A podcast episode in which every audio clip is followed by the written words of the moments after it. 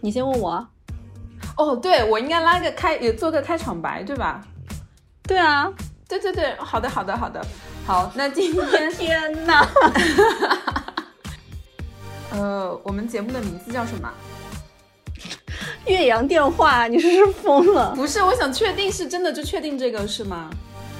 那我们也并没有想到更好的啊！天哪！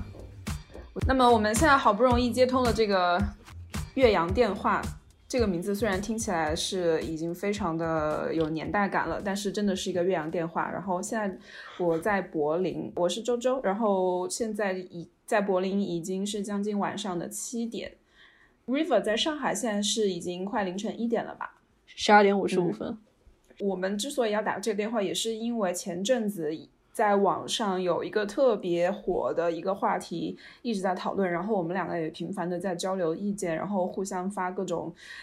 新闻事件啊，或者是微博的截图，一直在讨论这个事情。其实就是 Papi 酱她刚刚生了孩子嘛，然后她就在母亲节的时候 po 了一张她跟她自己小孩的合照在网上，然后就有一个网友转发她的那条微博，就说 Papi 酱生完孩子以后好憔悴哦，可是她的孩子还是要跟爸爸姓。然后这条微博就基本上感觉是一石激起千层浪的感觉，然后下面的评论就好多竟然是在附和这个网友，他们就会觉得说，那 Papi 酱一直以来的形象都是一个独立女性的形象，那为什么她的小孩还是要跟她爸爸姓呢？然后这个问题我不知道你看到的时候是什么感觉，我当时看到的时候我是觉得也太奇怪了吧，这个竟然是值得去讨论的一个话题吗？我跟你的想法是一样的，就真的第一直观感受就是想说，为什么这个人就是那个在微博上发第一条评论的人会说 Papi 酱好可怜，这么有钱，但是他的孩子还却跟爸爸姓，我就会第一想到说这个有什么逻辑相关吗？然后更加震惊的是往下面一拉，因为这个事件持续了很多天嘛，然后就下面更多的那个评论是基本上是在认可第一条评论，就说真的现在这 Papi 酱真的很可怜，女人就算有钱了地位还是这么低。我第一反应就是这根本没有什么逻辑上的直接的联系吧。我当时看到就是第一个感觉震惊过之后，然后我在心里默默的问了自己一个问题，我就想说如果以后我生了小孩，我有没有权利去决定说这个小孩到底跟谁姓？我想了想，觉得好像不太可能跟我姓。就即使如果我有这个要求说啊，我的小孩一定要跟我姓，我感觉好像是没有办法去对抗不能跟我姓的这股力量的。这还蛮有意思的。那你当时心里就是上演了一出戏嘛，等于是。然后那你想的那些让你未来的孩子，假想中的孩子不能跟你姓的那股力量具体是什么呢？我觉得首先是我自己特别不 care 孩子跟谁姓，这样我就没有一个特别强烈的主观的动力去非常坚决的去争取。另外我觉得我可能未来面临的家庭是一个相对保守的或者传统的家庭，那在他们看来孩子跟爸爸姓应该是天经地义的，如果不跟爸爸姓，那他们可能会觉得这是一个奇耻大辱的事情。所以我在这一点上我认为就没有一个抗争的必要性，他这种妥协也算是无伤大雅的，我是可以接受的。因为说到底就算是跟我姓，那你在网上溯源他还是在跟我爸姓，那就又回到了一个父权的框架里去了，所以我觉得这种抗争也就变得没有那么必要了。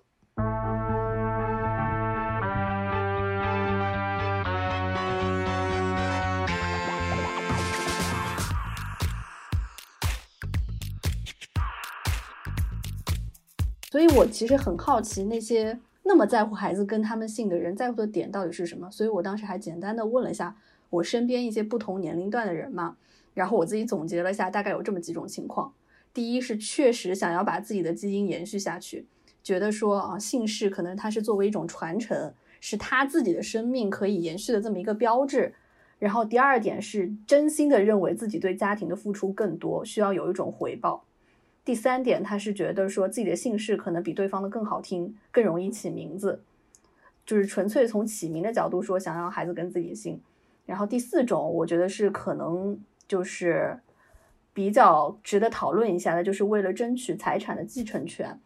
因为当时我问了一下那个朋友，他自己本人是来自农村的嘛，然后之前他爸很早就去世了，然后他村里的人呢，是因为他是外姓嘛，就不让他和他妈妈住他爸爸留下来的房子。然后他们当时是经过特别特别艰难的争取，然后他需要在他们当地的祠堂的那种祖宗牌位面前发誓说，他以后不管跟谁结婚，他的孩子一定是跟他姓的，这样可以保证他们家族的财产不外流，才能继续就住在原本就他自己从小长到大的房子里面。然后这种情况我自己当时听到还觉得挺震惊的，因为我们现在讲到说孩子跟谁姓，大部分还是觉得说可以跟他姓也可以跟我姓，我没有觉得这是我必须要争取的一个权利。但是在很多中国的农村地区，继承家产的绝大多数因为是男性嘛，然后我当时调查了一下，就是2019年中华全国妇女联合会有一份调查报告，他就发现说，中国80%以上农村女性的名字，它是没有写在宅基地的登记文件中的，所以在家庭中，儿子通常会比女儿更受重视，也能得到更多的资源。在这种情况下，很多网友说 Papi 酱就是指责他的一个理由，就是说他自己放弃了他的惯性权，但是他会让很多其他的农村的女性在争取惯性权的道路上变得更艰难，就直接会影响到他们自己的一些利益的。这样听起来是很合理，但是我会觉得追回到整个这个事件的起源， Papi 酱他在 po 那个照片的时候，应该是没有想到，第一会有人讨论到孩子的姓名权的问题，第二他是没想到他的孩子姓什么还会跟中国农村妇女的宅基地继承宅基地的权利有关系。是。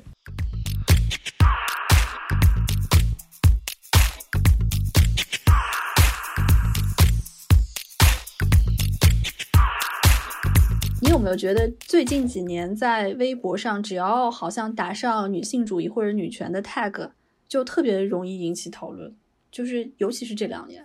好像一下子大家对女权这个问题就一下变得很关注。从美国从欧洲的 MeToo 运动开始是吧？对对对，是，我感觉是这样子。但是这个讨论有正面的也有负面的，就是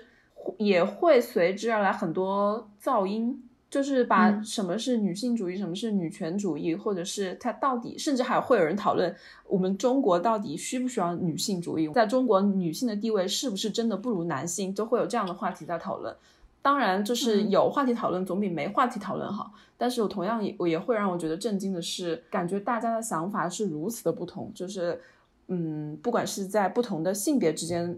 的观点，还是在可能不同阶层啊，或者是你来自不同的教育背景啊，大家的差异实在是太大了。比如说那些怪 Papi 让出自己孩子惯性权的人，肯定会认为说自己代表的是女权，那另外那些支持 Papi 觉得她是有自由选择权的，也会觉得自己是女权的。那这个关于女权的定义，甚至在女权主义者内部都是分裂的，所以我就会觉得很困惑。女权主义它除了在客观操作上是具有实际意义的，比如同工同酬或者延长产假，那它是不是有可以推行的、可以普世的、一以贯之的价值观呢？如果没有，那它是不是其实是一场幻觉？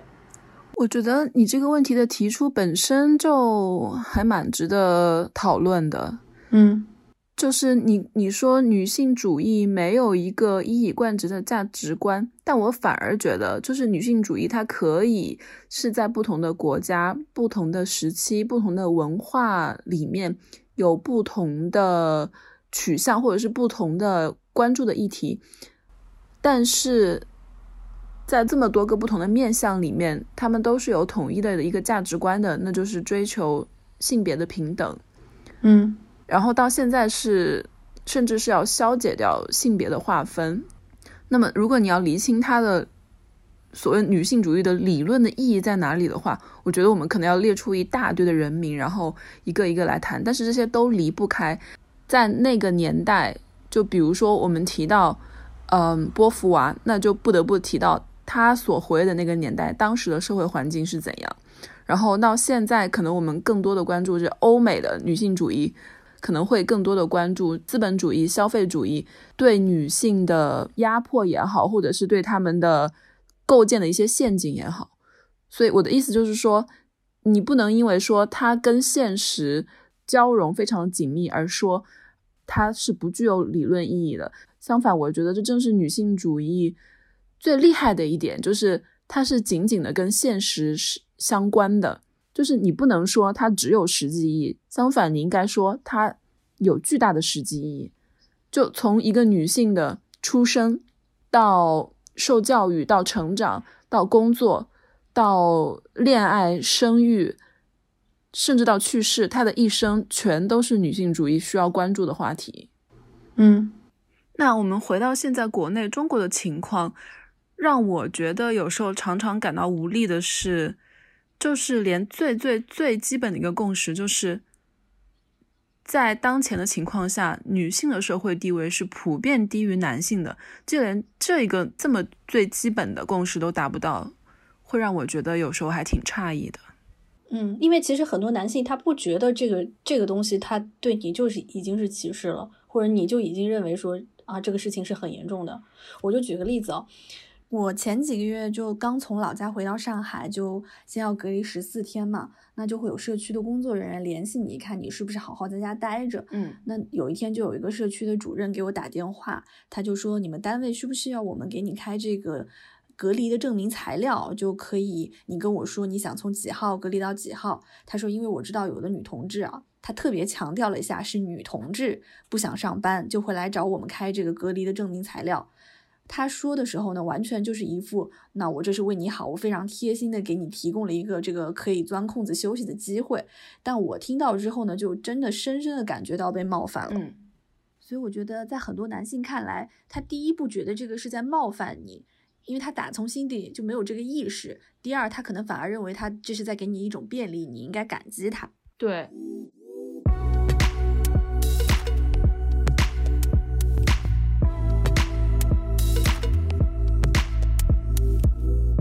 所以我觉得这个是需要去争取的，而且我自己会觉得说这个东西真的是一个，就是你只能把它内化，就是所谓这个性别意识或者是平等的性别平等的意识、平权意识，真的是要内化成自己的一个自己身体的一部分，自己行为思想的一部分。然后再发生任何事，就像保安跟你说哦，有些女同志她们不想上班就开假条子什么的，就是可能在3年前或者5年前你并不会对这句话有任何的做出格外的反应。对，但是这个事情就发生了，现在发生了，你会突然觉得叮的一下，就是你感觉到被冒犯了。对对对，就是那其实就是这个东西，尤其是会这种感觉很明显。就是如果前几年你问我说我是不是一个女权主义者，我肯定是不好意思去承认的，就因为我自己脑子里对女权主义的形象就是当年那种流氓艳上街做行为艺术的那种，那我肯定不是走那个路子的。流氓艳这个名字也太久远了吧，天哪。对呀，就是那个时候对中国内的女权主义者的形象就是那个样子的，然后非常的极端，你会觉得说不想要跟他们被划为一波。但现在你如果问我是不是女权主义者的话，我肯定是会非常非常坚定的觉得说我就是女权主义者。嗯，就是用我们这种比较温和理智更健康的态度去展示一个现在女性主义者应该有的形象。嗯，但我又觉得说为什么一定要温和，为什么一定要理智呢？那为什么就只有温和理智的抗议才是真正的抗议？那我愤怒的抗议，或者是我有暴力行为的抗议，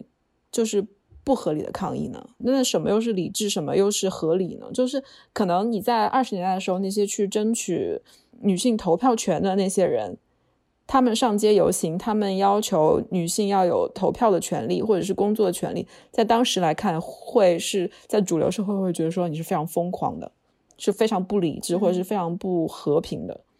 但是在现在来看，其实我们后来获得这些我们现在觉得理所当然的权利，就是当年那些很疯狂的人所争取来的。嗯，所以我觉得说如果你是一直要，这当然是我自己的想法了，就是你真的就是觉得说我不想要冒犯到任何人的话，那其实是很难再进一步的去获取更多的权利的。你就是说要争取权利的同时要先给一个巴掌再给一颗枣是吗？就肯定会冒犯到一些人的，就是你如果想要去做讨论，不管是讨论还是争取权利，但是你的前提是说，好，我们不要让任何人不开心，我觉得这是不可能做到的。嗯，那我们如果要争权的话，那一定的，它的前提就是有些人会要失去他的利益。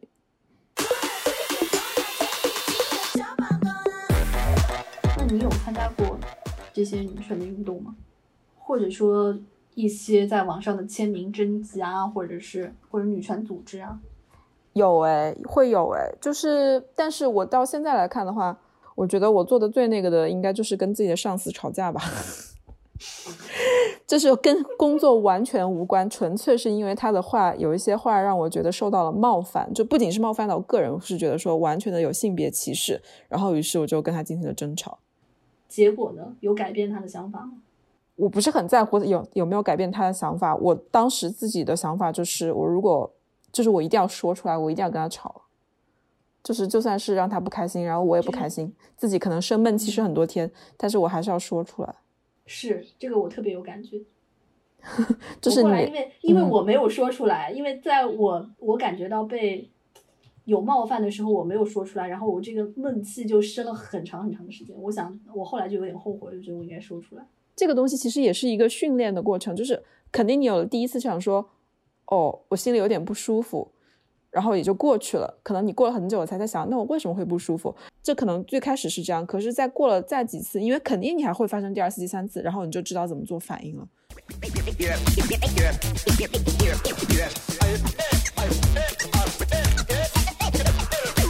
但你刚刚也讲到，就是说当女性主义这个，尤其是 MeToo 运动到中国之后，你跟很多男性去讨论的时候，他们是否认，就觉得中国女性地位太低或者怎么样，他们其实根本意识不到这个问题。我觉得是不是有可能，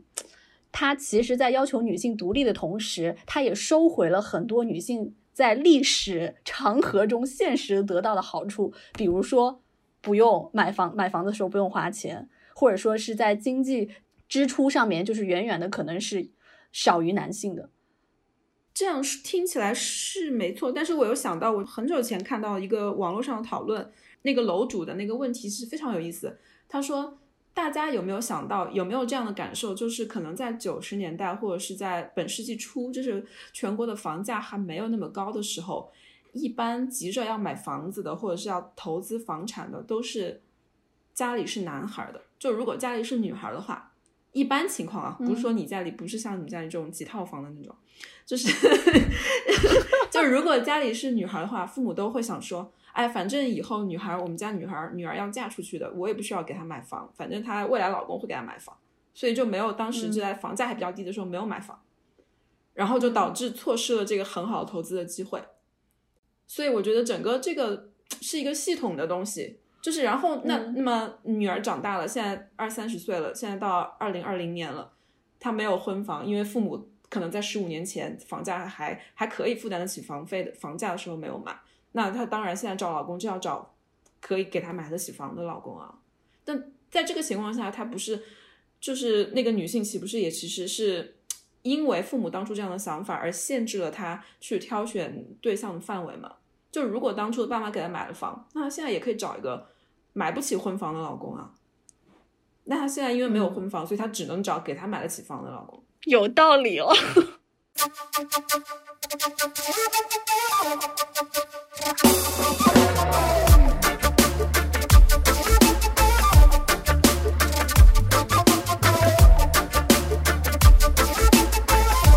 我有的时候会有一种感觉，就是有一些其实平时也觉得感觉很追求女性独立的一些朋友好了，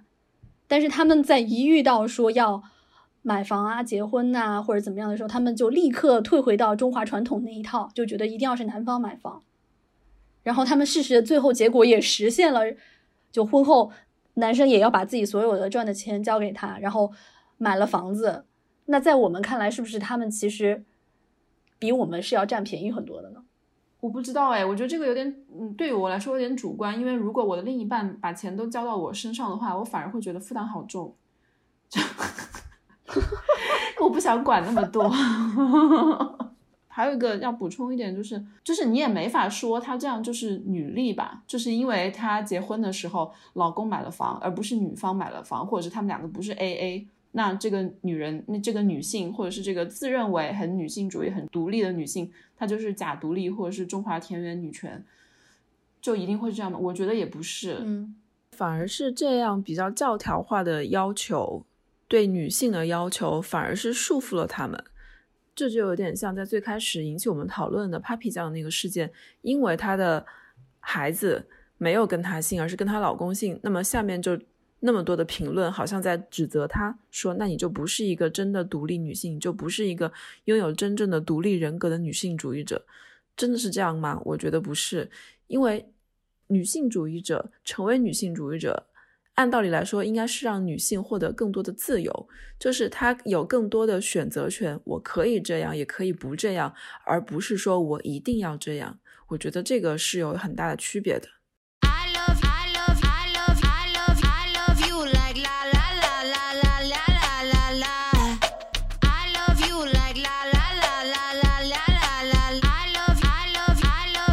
你有看过之前那个吐槽大会上面，哎，不对，是脱口秀大会上面，思文有一个段子嘛，就是她说她闺蜜结婚的时候是找了个大款，然后她作为独立女性是找了没房没车的程璐，然后多年以后她看她闺蜜的生活，然后留下两行独立的泪水。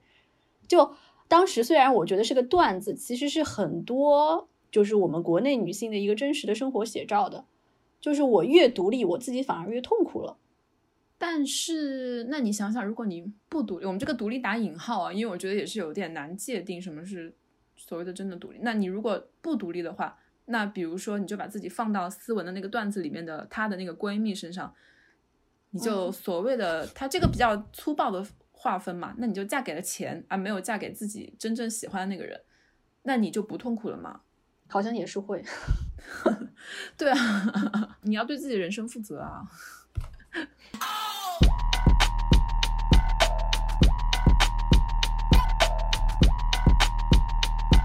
你有没有觉得就是很多时候，尤其是在国内，很多生活中其实对女性的歧视或者恶意都是来自女性群体内部？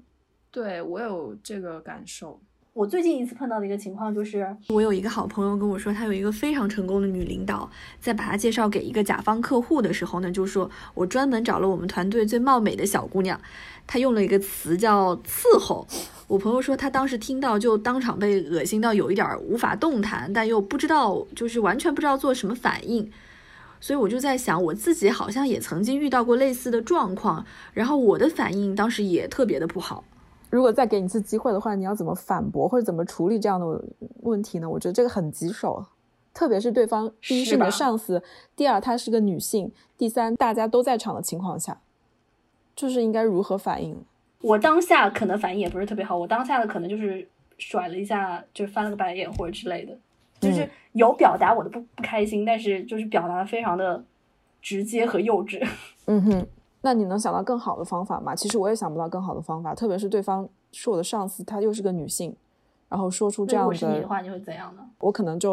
我不想再跟她同处了，同处一室，或者是跟她共事了。对，那你这还是属于回避吗？我觉得这个事情很吊诡的地方就是在于，她自己本身也是个女性。对啊，所以我的感觉是，很多时候对女性的恶意反而是来自女性自己内部。你说到的这个事情，正好让我想到了我最近看的一本书，叫《Female Chauvinist Pigs》。就是女性沙文主义的猪，因为我们一般说沙文主义者，说沙文主义猪，一般都是指的男性嘛。但是我们会越来越发现，很多的对女性的性别主义的歧视，其实是来自于女性本身，可能来自不同阶层的女性，就是那些女性，她们对于这个男权或者是父权社会的这套话语已经非常熟悉了，就像你说的刚刚你的上司那样。他非常知道在那样的语境里面要讨好一个位高权重的男人吧，应该用到什么样的话术，然后就非常非常顺利的就滑入到那个地方去了，然后让你感受到了冒犯甚至是歧视。在这个境地里面，我真的不知道该怎么处理。如果发生在我身上，我觉得也可以让大家讨论一下，如果你身上发生了这样的事情，你是个女性，你又不想失去这份工作，毕竟他是你的上司，你该怎么处理，你该怎么做反应呢？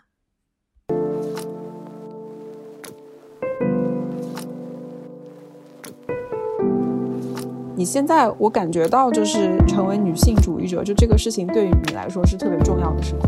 对，我会在内心里面时时刻刻要求自己说要就是对这些问题更敏感，更有感受力，然后会以一个女权主义者的标准来要求自己去做一个独立女性。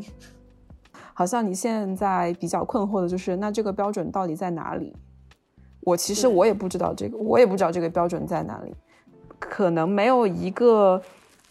非常细的准则告诉你女性主义者是什么，但是至少我们现在已经知道非女性主义者或者是厌女者假女性主义对是什么样子的，就是什么你有什么话是不能说的，有些事情什么事情是不能做的，我觉得至少在这点上已经达到共识了吧。是，另外我觉得其实真正成为一个女性主义者反而对男性会变得更宽容一些，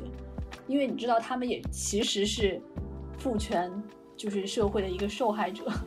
对啊，你会想要去联合他们共同去反抗这个体制。对啊对啊，像我男朋友就已经不管我们就去到哪里他都完全不需要有任何的负担，觉得要为我扛包，或者是他只要在旁边欣赏你力与美的结合就好了，是吗？就是这样子，所以我觉得对于他来说也是一种解放，但当然他也是在遇到我之前他本身就是这样的想法了。而且我觉得这个东西是女性主义者就追求的 平等其实并不是一模一样，它是尊重你有选择各种不同选择的权利嘛。对，同意，完全同意。我现在已经晚上8:30了，你几点了？2:30。我2:35。我天啊，聊了快2个小时了。那我们今天先这样。好，拜拜。